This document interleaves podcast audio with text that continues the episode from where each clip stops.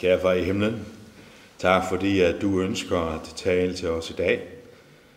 Og vi beder dig om, at du må give os åbne hjerter og ører for, hvad du ønsker at sige til os. Og jeg beder os, eh, Helligånd, at du må salve de ord, som jeg kommer med, at det må være dit hellige ord, der lyder. I dit navn, Jesus. Dette hellige evangelium skriver evangelisten Matthæus.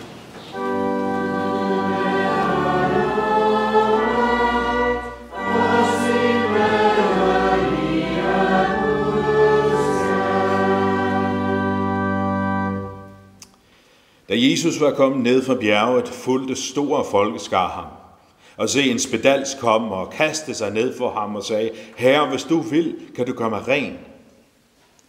Jesus rakte hånden ud, rørte ved ham og sagde, Jeg vil, bliv ren. Og straks blev han renset for sin spedalskhed.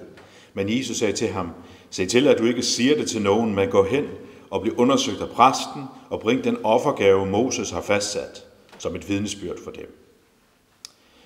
Da Jesus gik ind i Kapernaum, kom en officer hen og bad ham, Herre, min tjener ligger lammet derhjemme og lider forfærdeligt. Han sagde til ham, jeg vil komme og helbrede ham. Men officeren sagde, Herre, jeg er for ringe til, at du går ind under mit tag. Men sig blot et ord, så vil min tjener blive helbredt. Jeg er jo selv en mand under kommando og har soldater under mig. Siger jeg til en, gå, så går han. Og til en anden, kom, jamen så kommer han og til min tjener, gør det og det, så gør han det.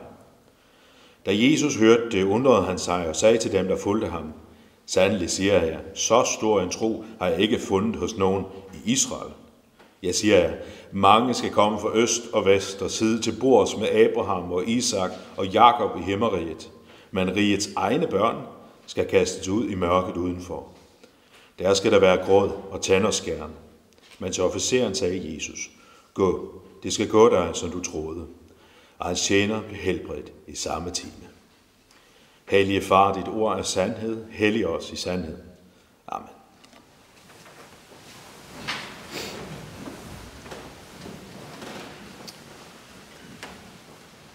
Jeg tror på lægen, når jeg lægger min sag i hans hænder og stoler på, at han helbreder mig. Jeg tror på advokaten, når jeg overlader min sag i hans hænder og stoler på, at han taler for mig. Jeg tror på bankmanden, når jeg overlader mine penge i hans varetægt og giver ham lov til at beholde dem på mine veje. Jeg tror på min frelser, når jeg tager imod ham som min frelser, når jeg lægger min hjælpeløse sag i hans hænder og stoler på, at han gør det, som jeg ikke kan gøre, øh, så gøre for mig selv, at frelse mig for, øh, for min søn. Sådan siger en W.T. Atkin på et tidspunkt. Jeg tror på lægen, derfor så lægger jeg mit liv i hans hænder. Jeg tror på advokaten og lægger min sag i hans hænder. Og jeg tror på bankmanden eller bankdamen, fordi jeg stoler på, at de vil tage sig af mine penge. På samme måde, jeg tror på min frelser, når jeg kommer til ham som min frelser, når jeg lægger min hjælpeløse sag i hans hænder og stoler på, at han gør det, som jeg ikke kan gøre for mig selv, at frelse mig fra min søn. Det er tro. Da Jesus var kommet ned fra bjerget, sådan indledes prædikenteksten. Han har lige holdt sin fantastiske bjergprædiken, og disciplene er blevet godt rustet til tjeneste og til læremæssigt forsvar. Nu har de virkelig noget, som de kan bruge som skyts, når de diskuterer med farisererne og sadukæerne. De er godt inde i loven på forhånd, og nu, nu har de af Jesus fået ekstra god indføring i, hvordan loven skal forstås og bruges. Jeg forestiller mig en vis selvsikkerhed hos disciplene.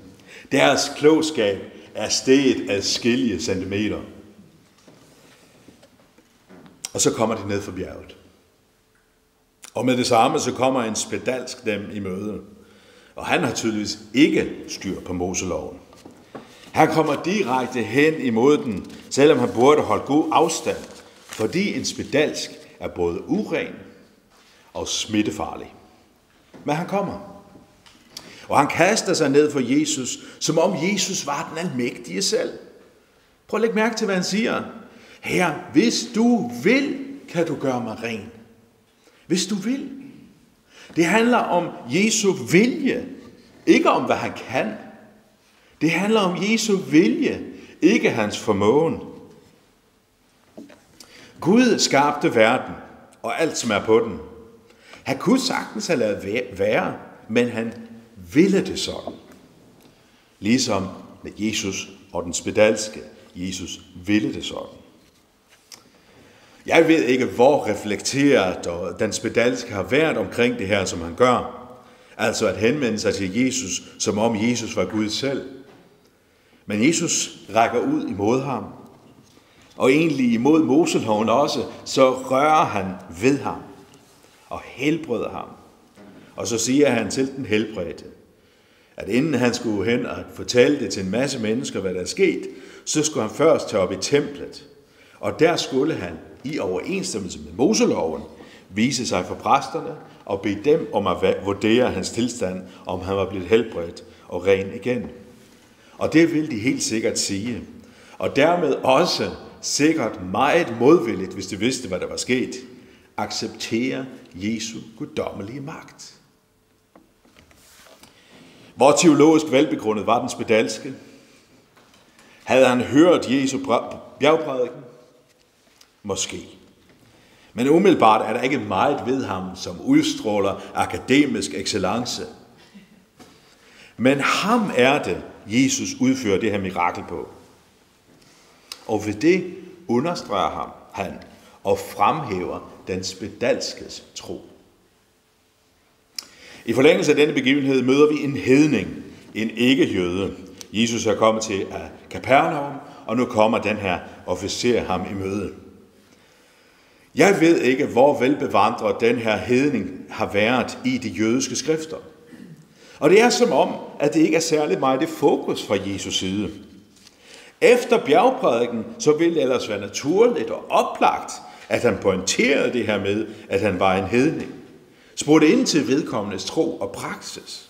Jesus har jo lige undervist, eller her fornyligt undervist i, i bjergprædiken, hvordan hedningerne lader munden løbe og kommer med en masse og flotte religiøse fraser for at få guderne til at svare. Og nu har han anledning til lige at tale til sådan en hedning. Det ville være oplagt. Men det gør han ikke. I stedet lytter han til mandens bøn og mandens trosbekendelse. Og så helbreder han tjeneren. Og ikke nok med det. Han fremhæver også officerernes tro frem for de fromme disciples. Se, så stor en tro har jeg ikke fundet hos nogen i Israel. Det her har været ekstremt provokerende. Og her tænker jeg ikke bare på farisæerne og de skriftkloge, men også for disciplene. Så stor en tro har jeg ikke fundet hos nogen i Israel. En sætning i epistelteksten, som blev ved med at runge i mit hoved under forberedelsen til, til i dag, det er den første sætning. Stol ikke på jeres egen klogskab. Stol ikke på jeres egen klogskab. Egentlig kunne vi godt skifte det her sidste ord ud med mange andre ord, altså det her med klogskab. Vi kunne også have sagt, stol ikke på jeres egen fromhed. Stol ikke på jeres egen omvendelse. Stol ikke på jeres egen bibeltroskab, kirkemedlemskab, opvækst, omdømme osv. Altså når det drejer sig om, om frelsen. Nej, der skal vi være ligesom den her uvidende, spedalske og den ikke-jødiske hedning. Hvad gør de? Kommer til Jesus. Kommer til Jesus. Stol ikke på jeres egen klogskab, men kom til Jesus. Jeg siger ikke det her for at forklejne lærerbevidsthed og god teologi. Så godt håber jeg, at I kender mig efterhånden, at det betyder en del for mig.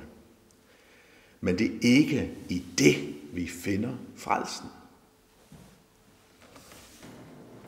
Den rette og sunde lærer skal gerne være et værn om troen, men den er ikke troen. Den gode og sande og sunde teologi skal gerne holde troen i live, men den er ikke livet. Et andet sted siger Jesus til øh, lederen for menigheden i Efesos, det siger han i Johannes åbenbaring kapitel 2. Jeg kender dine gerninger og din møje og udholdenhed, og ved, at du ikke kan døje de onde, og at du har prøvet dem, der påstår at være apostle, men ikke er det, og har fundet, at de lyver. Du har udholdenhed, og har døjet meget på grund af mit navn, og ikke blevet træt. Men jeg har det imod dig, at du har svigtet din første kærlighed. Der er masser af ros, gode gerninger, udholdenhed, kamp imod vranglærer, og Jesus regner alle de her ting for at være super gode og vigtige. Men alt det her kan faktisk eksistere i en menighed og i en kristen, uden at man er tro imod den første kærlighed. Ja, man kan endda have forladt Jesus, og samtidig i de ydre have de her ting. Man kan måske også bruge lignelsen om de 10 brudepiger som eksempel. De tåbelige lignede fuldstændig de fem kloge i de ydre. De var også klædt til fest. De havde lamper med, men der manglede noget helt grundlæggende, som gjorde, at de ikke kunne komme ind til festen. Og det er det her grundlæggende, som den spedalske og hedningen havde fundet ud af. Troen. Hvad er tro? Tro er ikke en præstation. Tro er ikke, at vi lever ordentligt. Tro er ikke, at vi er super gode til at være religiøse. Tro er heller ikke bibeltroskab. Tro er ikke at have syn for vækkelse.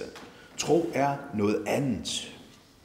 Tro er at give slip på sig selv og bøje sig for Gud. At overgive sig til Herren, det er tro. Troen er at tage imod.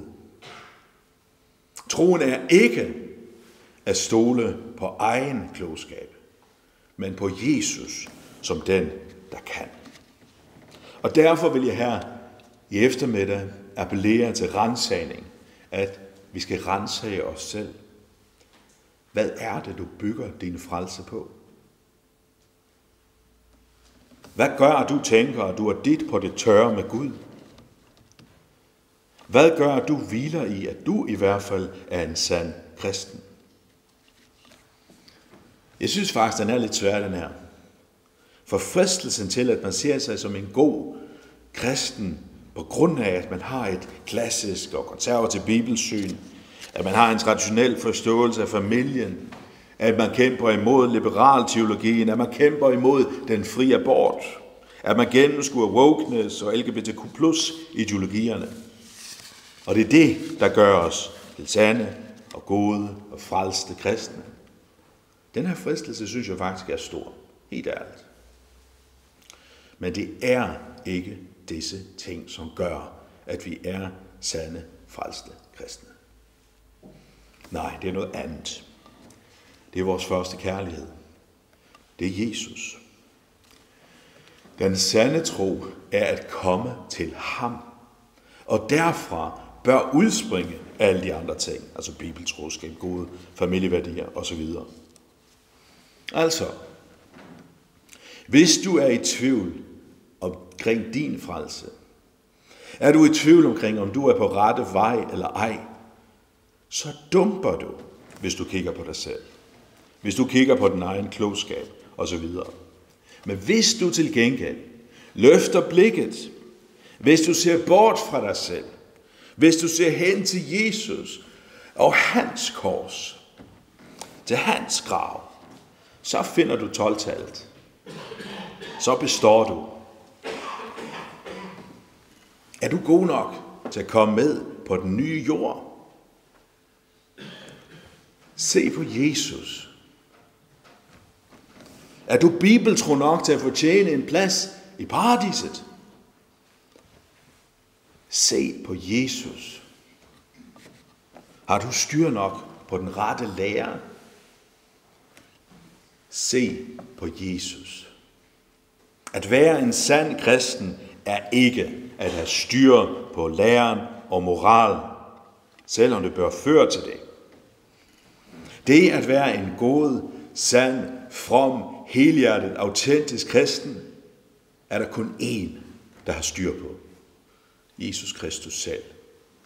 Derfor er det, at den spedalske er et forbillede for os. Han stoler ikke på sin egen klogskab, på sin egen fromhed. Nej, han stoler på Jesus. Og på samme måde med officeren. Gud har udrustet os hver især med evner og gaver. Nogle har en høj intelligens, andre er gode til at vise omsorg. Nogle er praktikere, andre er vidne. Nogle er kreative, andre er gode til at organisere. Og så er der naturligvis alle dem, som så kan lidt af det hele. Og det er der nogen, som er rigtig gode til at se.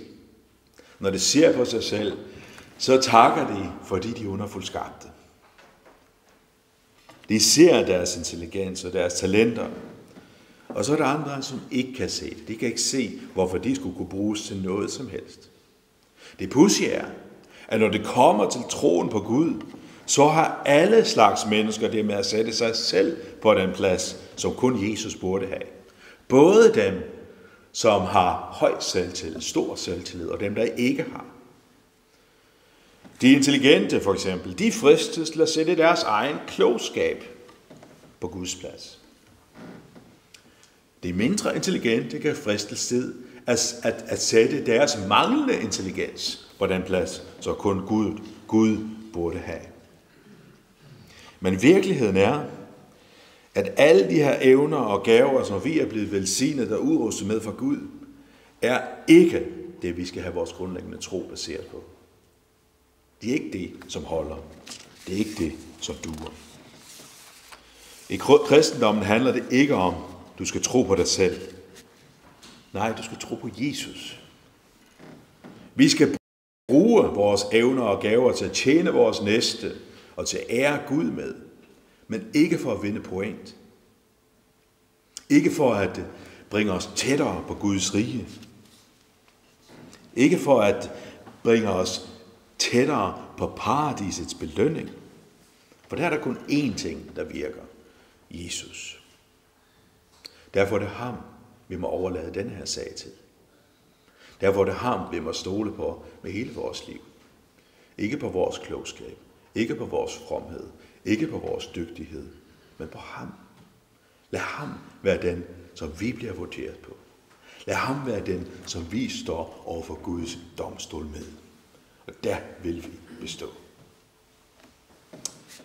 Jeg tror på lægen, når jeg lægger min sag i hans hænder og stoler på, at han helbreder mig.